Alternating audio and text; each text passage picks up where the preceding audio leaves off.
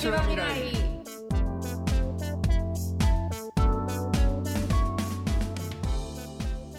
そのさっきアフリカでの話で言ったみたいにその「There's no such thing as Asia」っていうことっていうのはやっぱ正しいのかね？どうどう思まあだからそうなんじゃない本当にううん。だってさほそうほらその同じ日本でって言ったって北海道で育つのとさ東京で育つのとその日本人体験みたいなものも全然違うわけでさ。うん。それをスケールアップしたらもちろん違うよねっていう本当にさなんていうの？そうな。うん。だってネパールの人とかさうん。もう当然全然違うじゃん？体う験ん。うん。うん。でまあだから本当だったらもうジョージ・カーリンじゃないけどさもう全員本当やりまくってもう人種なんてものがなくなってしまえみたいな。そうね。とかって思っちゃうけどまああのなんだろうな。ただそのこの私たちが生きてるあまりに不完全な世の中でまあ結局そうなんだろうまあアメリカはさ人種のるつぼだからうんその議会とかもこう現実の人口に即したそのリプレゼンテーションの形っていうのが一応さ目指されてるわけじゃんか。うんうんでなんかアジア人の多い地域だったらそこの代表の議員はアジア人ですとか。ででも同時にこうまあだからほらあのイルファン・オマーとかはさうん。その増えたソマリア人人口を代表してそうだよね。そうだよね。うん。そう。でもまああのミネアポリスも代表してますよとか。うん。でもじゃあミネイルファン・オマーはミネアポリスではさ別にその、うんソマリア人だけを代表してるわけじゃないし、リプレゼントしてるわけじゃないってことだなうん、そこの地域をレプレゼンしてるわけだからそういうなんかこそううんそうか。なるほど。う、ん、でほらもちろん例えばモン族とかは全然レプレゼントされてないわけじゃん、まあ、人口規模とかもあるけど、とか、うんなんか市議会ぐらいはいるっていう話聞いたな。まあ市議会とかだったらいるよ。そういる。うん。いるってそうそうそうそう。そうでもそこにはほら代表送り込まれてるわけだよね。このこのエリアのさ。うう,、ん。こう自分たちのこう利益守ってきてくれって言ってさ、うんうんうん。送り込まれてて。でそのまあまあ一つ結構すぐできることとかっていうの中にその例えばじゃあサンフランシスコだったらアジア人の老人が襲われた時に、白人の警官が送られてもうん。同情もないしうん。言葉もの壁もあるしうん。だからそのチャイナタウンで起きた時にはちゃんと中国語ができるオフィサーが行くとか、うん。そういうなんかこうコミュニティ面でのそのまあそうだな。それはそうだな。う。うん。ん、なるほどね。そうだな。だから、うん。いやだからさその、まあ、必ずしもだからそのえまあ、昔から言われてるのはほらアメリカっていうのは人種のるつぼって言われるけどるつぼではなくてどっちかというとサラダボールだっていう、はいはいはい。話あんじゃん。いやでつまりだから結局、人種のるつぼみたいなことっていうのにはならない地域っていうのがやっぱり多いんだと思うわけ。あのつまりいやなんかほらほとんどそうなんだよね。ほとんどそうじゃん。だから実結局ポーランドの人はポーランドでこうギュッてなるし、でそれはその方が安全だからそうそうなるに決まってるわけで、で、まあ、そうなった時にまあなんか例えば要するにポーランド人をレプレゼンしてるみたいな話ってさ結局なんつったらいいんだろうな。まあ、ある意味陣取り合戦みたいな話になっちゃうんだけれども、んわけじゃん、うんその人うん人種間でさ、擁立していくみたいな話って、だけどまあ例えばそのさっき言ったみたいにそのイルハン・オマーが、まあ、ソマリア人もレプレゼンしてるんだけど、まあ、どっちかというとその地域そのものをレプレゼンしてるでその中にはまあいろんな人もまあいるわけで、まあ、それ、まあそうそうまあそうなんだよな。多分な。そうなんだよ。だからそのまあそのうん本当の人種のるつぼで多分ほぼ存在しないんじゃないかなって思う。まあうんそうね思うけど例えばじゃあ、まあ、ニューヨークっていう場所で言うとうん。そのこうある意味その住宅市場がセットアップされてるうん。形のおかげで、そのそうそうこ同じビルの中にさ500ドルの家賃のところとう、うん、3000ドル払ってる人がいるみたいなことってすっごいよくあるし、うんそのそれがちょっとそのニューヨークの救いっていうか大金持ちもそんなに持ってない人もまあ割りかし隣り合って住んでる、まあ、全部じゃないよ。もちろん。そのマジソンアベニューとかね、五番街とか行ったらそうじゃないけどっそうか。ていうところとかがあってでまあそういう意味ではちょっとまあねバブルなわけだよね。でもそういうところでもまあもちろん人種差別みたいなことっていうのはあるわけだけどなんかそのそうか。なるほど。うん、でもなんか大体私が住んでる場所っての代表議員ってさあの土白人の人っていうことはあんまなくてね。やっぱヒスパニックだったりとか、あのまあ白人だけどイタリアンだったりとかうん。ちょっとこうねなんか地域に根ざ根ざした感じの。で自分は今ほらポーランドコミュニティに住んでるんだけどでも大家さんは黒人みたいなさ。そうね。でなんかほらうん。あのーあとほらチャイナタウンとかでもこっからはは香港の人と台湾の人が増えますよとかあるわけね、うんうんうん。このこのストリートから、うん。うん東はとかさ、うん。で、まあ、さっき若さんが言ったみたいに、まあ、安全の問題だったりとかして最初はみんなこてこう固まって住んでたけど、うんだんだんこう世の中が進んでいったりとかあのね他の人種の人と結婚したりとかする中でだんだんこう本当のそのルツボっぽくなっていくっっていうかさ、でもそれってすごく時間のかかることだし、まあそうだよね。うん。でやっぱりなんかそのほら結局なんていうの、まあ、グローバル化していくっていう中で人がどんどんどんどん動くわけじゃない。で人がどんどんどんどん動くっていうのは、まあ改めて思ったのはその別にランダムに動くわけじゃなくてうん基本的には親戚がいるところに動いたりするんだよ。うんうんうんでそれはなんか例えば俺なんかイギリスに取材行った時にすげえ陽気な、うんあの北インドのパンジャビ人があのあれしてその通訳とかあれとか運転とかやってくれたんだけどそれとかに聞くともう要するにバンバンさあの仕送りしてとかなんか物資送ったりとか要するにいとこが来たとかさ、甥っ子が来たとかっつってさ、もう家族でブンブン移動してるわけだよね。うん。だからそれもだからイギリスのあるインド人のエリアにそそこにわっといてさでそれは多分ジャマイカ移民の人たちとかでもそういう多分関係性みたいのがあってだからそういう意味で言うと何て言うんだろうな。どんどんどんどん一種こう都市っていうのがそういう意味で言うと、まあ、特にイギリスみたいにとか EU みたいなところだからブレグジットしちゃったけどなんかそういうところだと、そのこうパッチワークっぽくなってくるんですよね。うん。でそれをなんか、まあ、でそれが要するに絶えず起こり続けるわけだよね。まあ、それでシャットダウンしちゃう手はあるんだけれどもなんかそのことは改めて思ったな。つまりひ人が別にランダムに移り住んでくるみたいなことっていうことでは実はなくてなんか、うん。そうなんでだから日本とかでもなんて言うんだろう。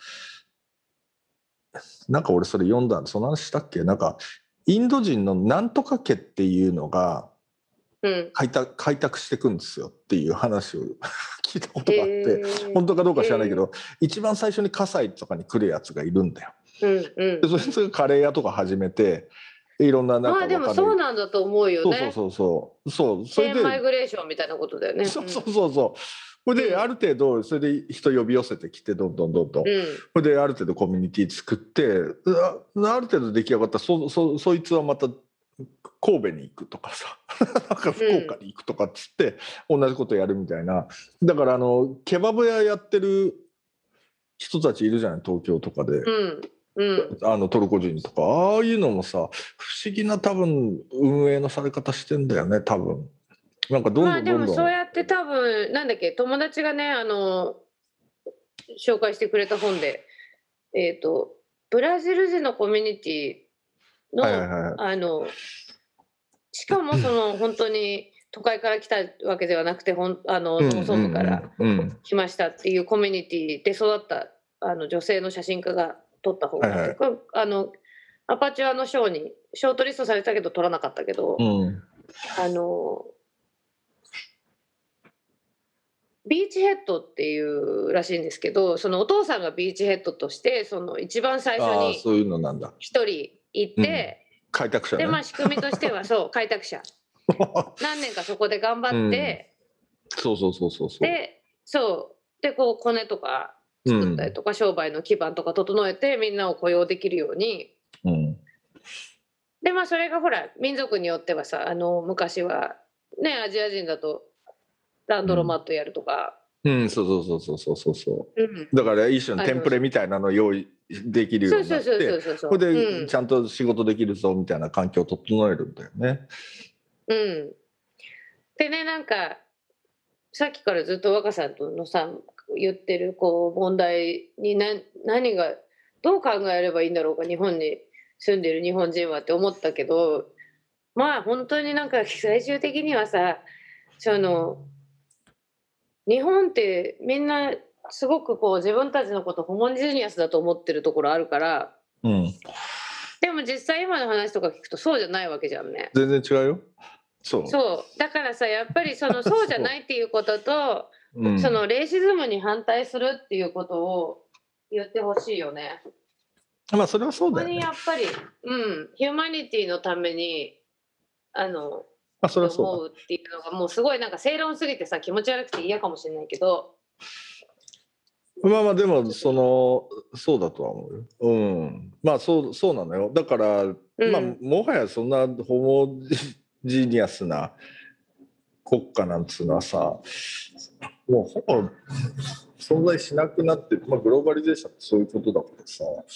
ね。そうなんですよ。うん、そういやだからないやあそうだからその時に俺らも多分やっぱりそのねその中国っつうのは俺やっぱ北京行っていかに中国っつうのが多民族国家なのかみたいなことは結構思って、その、単にほら白人もいっぱいいるよねっていう話じゃなくて中国はまあでかいのでもういろんな民族いるわけじゃない。で奥地の方で要するに中央アジアの方から来てそうなやつらとかさなんか帽子かぶったね怪しい石とか売ってる人たちこれ中央アジアだろうなみたいなさ。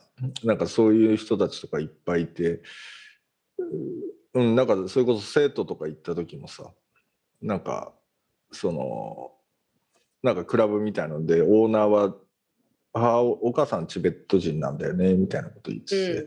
で今 DJ やってるやつあいつモンゴルから来たやつだからとかって言ってさ、へー。なんかそういう、まあもともと生徒ってすごい交通の要衝だったんで、要するに東南アジアからも来るしいろんなとこからうん奥の方からも来るしとかっていうさなんかそういうのがあってなるほどなとかって思ってさなんかそのなんだろうな。うん。別に日本だってあれだもんそんな別にねいろんなとこから顔見りゃさそうなんだよね。そ そううなんだよいろんなとこから来てもんなみたいな話はあるからね。本当になんかこうみんなちょっと DNA 検査とか受けるとさ大体衝撃をを受けるああわけでまあそうかそうかそうかそうか。うん、なんか言ってもなんかそんなに確実じゃないし、そうそうそうん、だからまあまあ島国だっていう難さとか、難しさとかはねあると思うけど。うあるけどなそう。だから、うん。まあなんかね。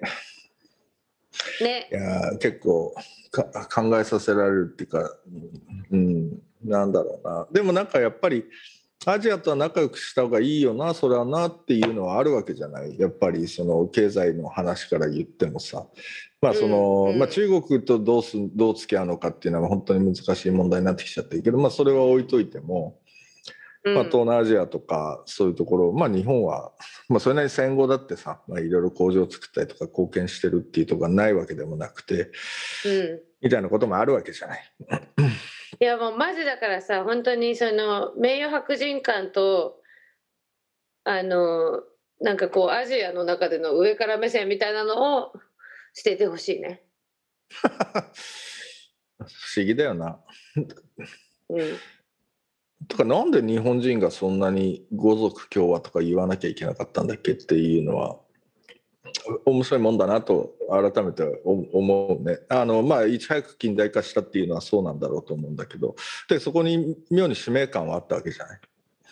うんうん、そうあったわけだよね。うんいやそれは実際本当になんかこう世界のねその勢力図においてあのアジアをリプレゼンしないといけないっていう気持ちはわかるよね。うん。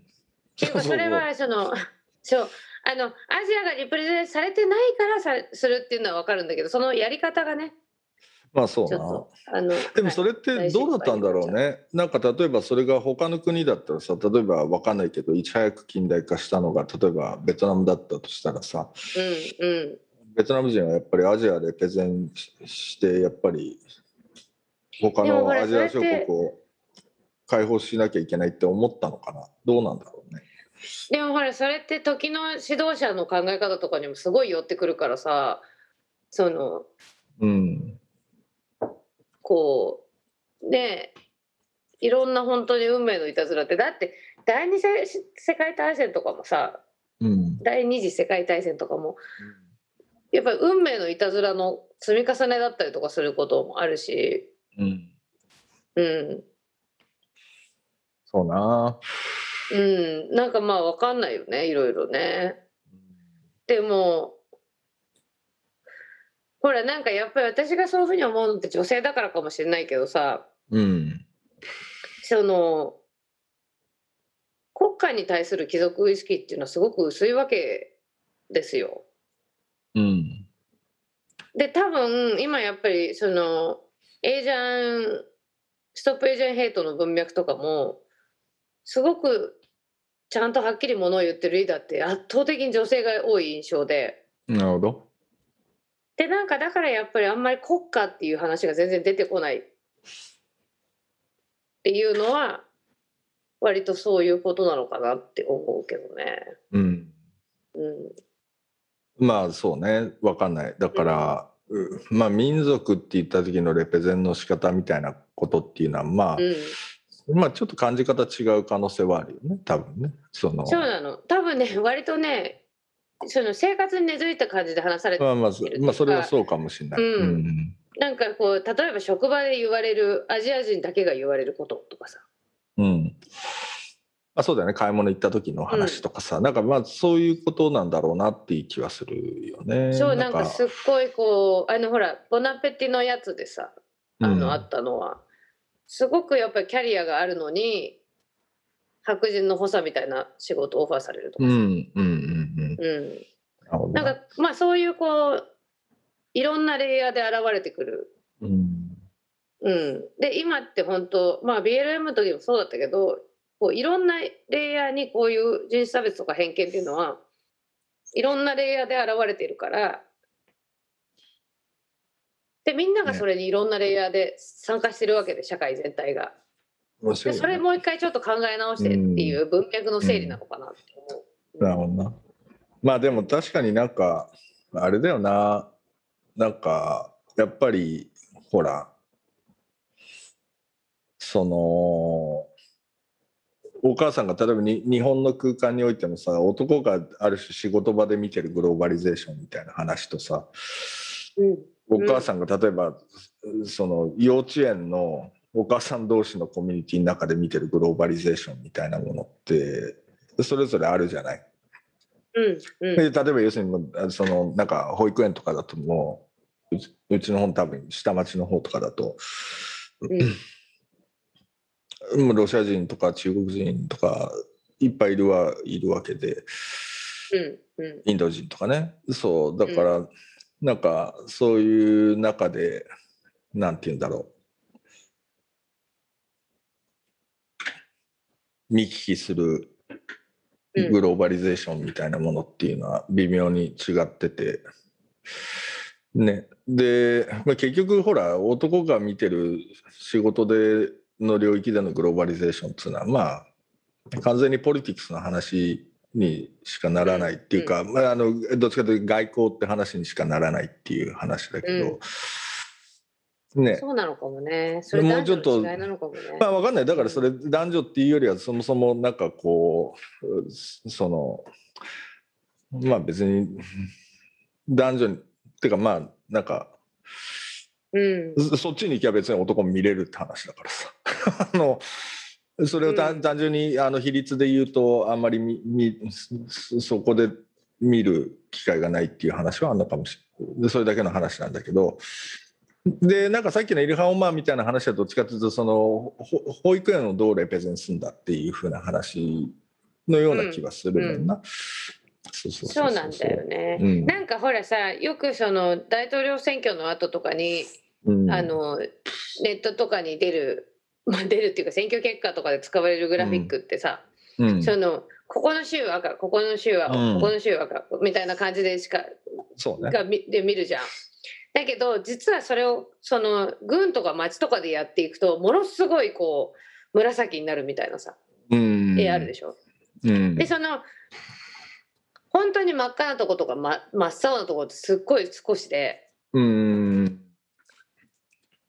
そのそうか。そうだよ遠ね目で見ると、うん、その赤と青のグラデーションがその中にあってすっごいちっちゃく混じり合ってるみたいなさで結局やっぱり本当に私たちが生きてる社会はそうなわけだよね。その中国って言ってみんな中国人ばっかりだと思ってるけど全然そんなことない。ていうのが人ってなんだよみたいな話だからな。そういうことで言っちゃうとね。う んでしょ？そう、うんだからそこのなんかほらそもそもアイデンティティって国家に紐付けられてきましたけどうん。っていうところももしかしたらもう別になんかなんだろう。ここまでグローバリゼーションが起きたんだから、うん。まあなんか本当にそれはねなんかまああの私が18歳ぐらいの時に信じてた国境撤廃みたいな うん。青い青かった18歳のあのね自分が信じてたのとかも間違ってないなって結構思うっていうかさ。あのでもまあこれにおいてはそう、うんあの気候変動とかって考えていくとやっぱり南の人たちが北に上がってこなきゃいけないっていう中で、なるほどね。ううん、またこれは別の問題があの発生するしだってあれだよ今ロシアにあの移民してる韓国人とか中国人とかって結構増えてるっていう話知ってる？なんで？そのだから温度上がるからロシアとかってさ今なんかあの育ち始めたものとか栽培できるようになったりとかさああ、そうかそうか。そういう話はあるよね。あの、なんだっけ、そう北極でイチゴが栽培できるようになったみたでいな。そうだよな。そうん、それ狙ってるしだからその労働力が必要なところとかには結構あの早いアジア人が、そっか。うん、行ってなんかロシア人からひどい人種差別受けてるみたいな話とか 受けそう。受けそうだな。な。そうなのよだから本当にさもう性能というベーシズムっていうもうその諸悪の根源だからねうん。いろんな問題に紐づいてるから。あのだな。うんうん、だからほらやっぱ BLM の話とかっていうのはさやっぱりある意味抽象化できやすいかったんだと思うけ、うん。俺らのポジションからいくと、うん。あのうん。つまりそれはやっぱりレイシズムっていうことの問題だよねみたいなことに抽象化できるんだけど、うん。アジアって話になるとさ途端に自分たちがその本当に当当事者というかさとして想定されちゃったとするといや待てようん別にでもななんか中国人と連帯したくねえしなとかさなんかそういう感情を持つ持っちゃったりするじゃない？持っちゃってる人とかいるよ。いっぱいいるわけじゃない？だから一緒にすんなでよみもだからたいなさ。私そのだから捉え方の問題だと思うんだけどまあもちろんほらそのなんていうの？中国共産党に対するあのこういろんな意味でのなんか抗議したいところとかもちろんいっぱいあるけど、うん、そのなんだろう。中国人が今一番多分その人口比もあるけど受けてる攻撃の対象になってるわけで、うん、でそのやっぱりあの報道とか見てるとさ見てたりとかあとやっぱりそのその受けた人たちの話とか聞いたりとかするとなんかなんだろうなこうアメリカの社会の中でチャイナタウンとかに住んでて中国語喋って生きてるみたいな人たちって今までそんなにあんまり縁がなかったうんんだよ。でもそれってこうニュースとか見てる中でやっぱこの人たちってやっぱり自分の知り合いのおじいちゃんだったりおばあちゃんだったりするっていう可能性とかすごいあるよねとか。うん。なんかこうそこに顔が与えられたことでなんかこの人とだったら全然連帯できるっていうかそのなんうていうの。ん見えない抽象的な大きなものと連帯さを求められてるって思っちゃうとよくわかんないけどうん。うちの近所のさ坂を上がったり登ったり散歩してるおじいちゃん中国人だと思うんだけどいるんだけどさ、その人のこととかすっごい心配だしさ今大丈夫一人でとか思ったりとかするしなんかそういうなんだろうななんかでもアジア人民族と連帯っていうとすっごい抽象的で遠いことになっちゃうからさ、うん。うん。そうだね。そこそういうことなんだと思うんだよね。私のご近所さんとか友達のだね。そうだね。おじいちゃんおばあちゃんとかさそういう感覚なんだと思うんだよ、そうな。でもなんかうん。それこそ日本人でそういうまた仮にこの間のジョージアとかアトランタの事件とかがに日本人が被害者でいたらに日本はどどういう反応になったんだろう？ね。とかまあこれからそういう可能性もあるとは思うけどどう,、うん。どうどうなんだろうな。っていうのは。まあね。なんかうん。あのね実際日本人の人も被害に遭ったりとかうん。してるわけだしね。なんかいやあのそういう瞬間が私もあってさあの車を運転してたらアジア人のまあ5 60歳ぐらいの女性が一人で歩いてて。で一番最初に思ったのは大丈夫かしらって思ったわけ。うん。心配。結構無防備そうとか思ってさ、なんか。でもはって気がついてえっていうかこれあの人私より年上だっていう以外はやってるよ自分これ普通にって思ってさ。うん。一人で無防備に歩くとうか、ん。うん外から見たら一緒じゃん？っうん。てなった時にその自分の友達のおじいちゃんとかおばあちゃんが心配だっていう話から急にちょっと待った自分のことも心配しないといけないんだったってなってうる、ん。うん。そうだね。そうだな。うん、それは結構やっぱり重い体験だね、やっぱりね。うん。うん、うそうだねうん、やっぱりすごくい自分という人間の精神性には結構大きなインパクトを及ぼしてると思うし、あとやっぱ家庭内でもさその白人とアジア人のインターレーシャルカップルであるからうん。その彼が言ったこととかに私がめっちゃカチンとくることとかもあるしさうん。あのであとそのうんこの社会の広い社会の中でここに住んでるアジア人と白人のカップルということでやっぱ話し合わないといけないこととかもさあるしうんなんか難しい時代を生きてるんだなと思います。難しいわ。難しい、難しい。うん、疲れた。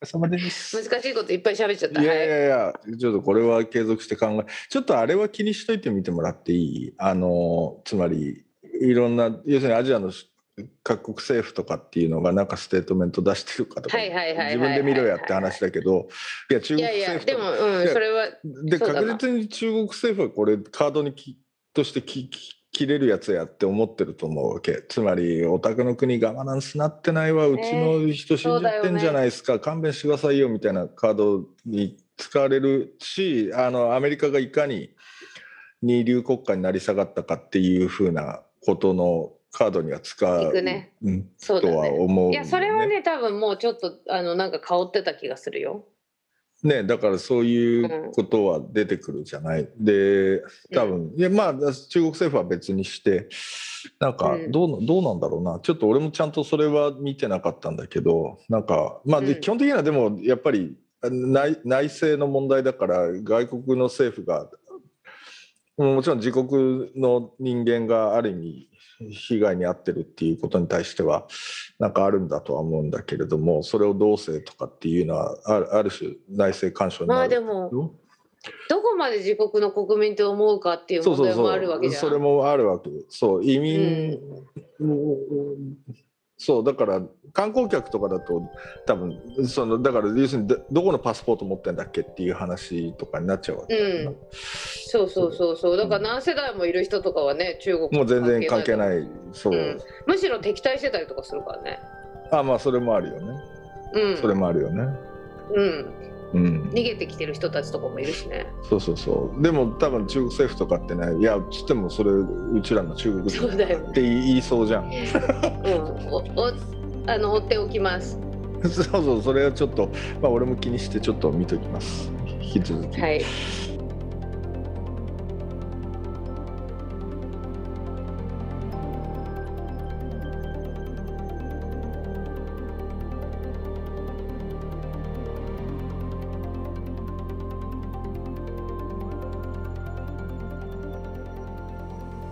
さてここからは森ビルの提供で再開発が進む東京虎ノ門とその周辺地域をご紹介するシリーズの第7回です。前回は新虎通り沿いの風間ビル2階にあるスポーツインターネットメディアスポーツブルを展開されている株式会社運動通信社の代表取締役社長の黒飛幸次郎さんにお話をお伺いしましたが今回は虎ノ門ヒルズビジネスタワー1階に店舗を構えていらっしゃる老舗呉服屋長寿屋6代目の小林恵里さんにお話をお伺いします。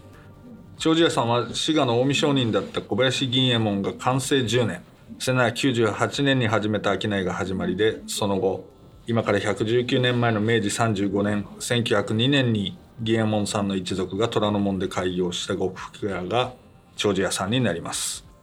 そして一般企業でお勤めをしていたエリさんは小林家に嫁いだことでこの長寿屋6代目の女将を受け継ぐことになられたということですがそれでは早速小林さんにお話をお伺いしていきたいと思いますよろしくお願いします長寿屋六代目の小林です。よろしくお願いいたします。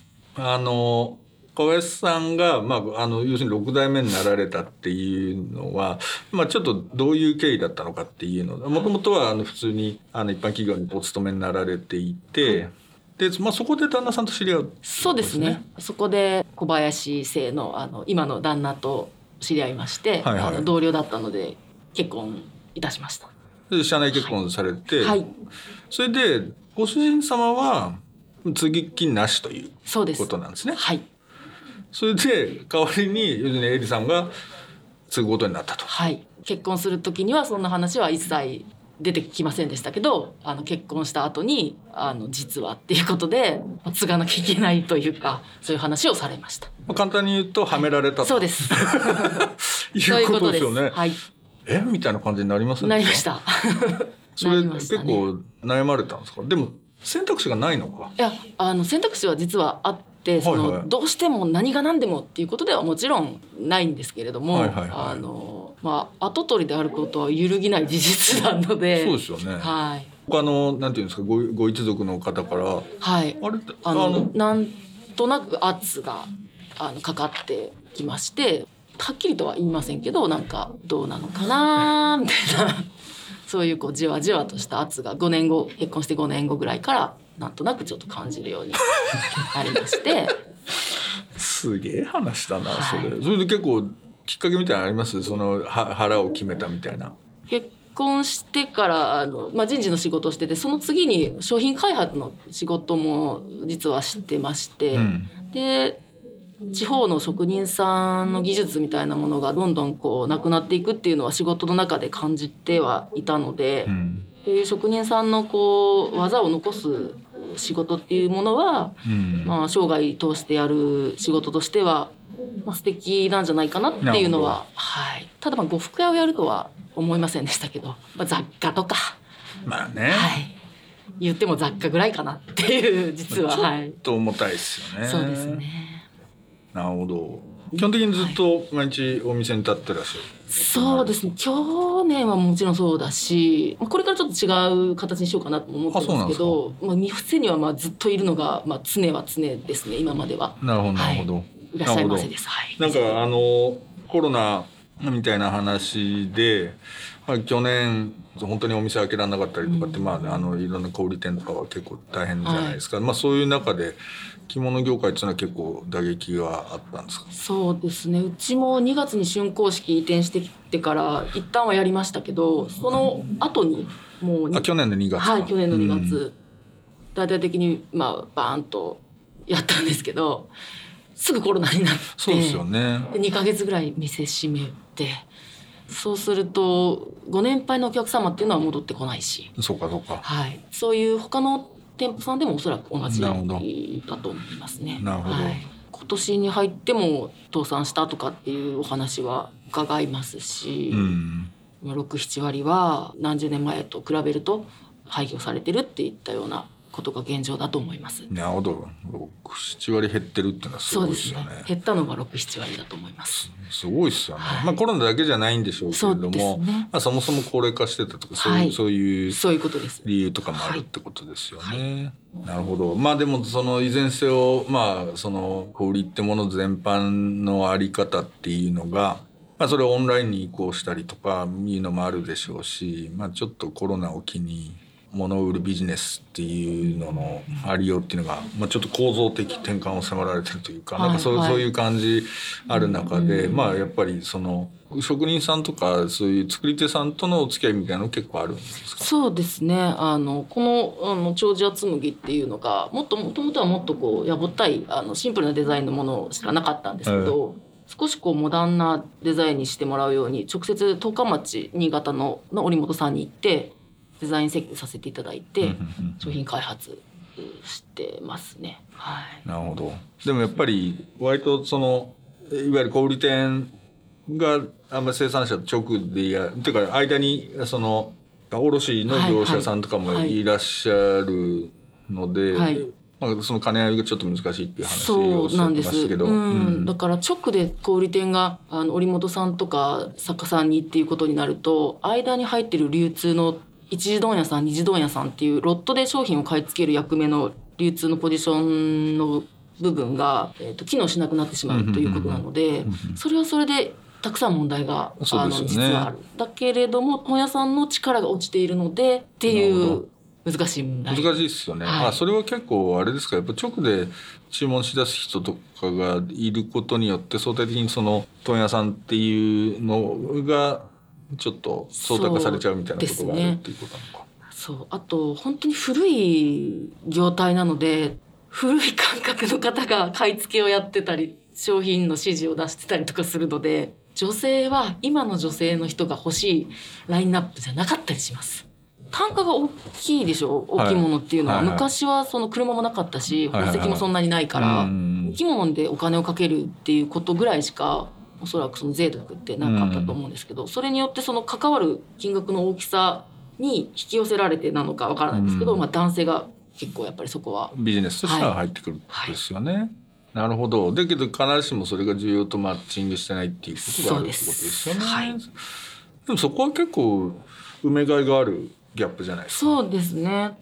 まあ埋め買いもありますけど個人の方で女性の方でスタイリングもやります買い付けもやりますっていうような方が出てきた時に消費者の方はそういうインスタを発信したりとかしている方が目について、うん。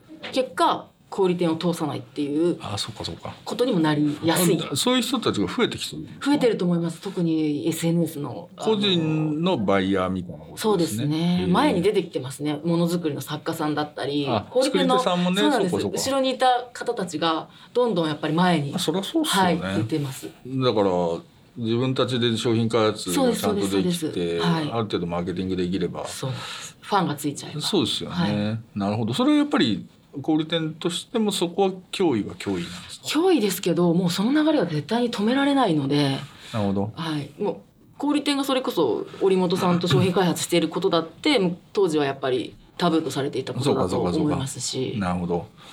面白いな。でもあれですか？お客さんあいわゆるオーダーメイドみたいなその生地からちょっとこういう柄で作りたいってまあそれは結構お金かかると思うんですけど、そのお客さんもせっかく着物を、まあ、それなりにお金かけて買おうとかっていう話になるともう自分なりに注文ちゃんとしたいデザインみたいなものを含めて、はい。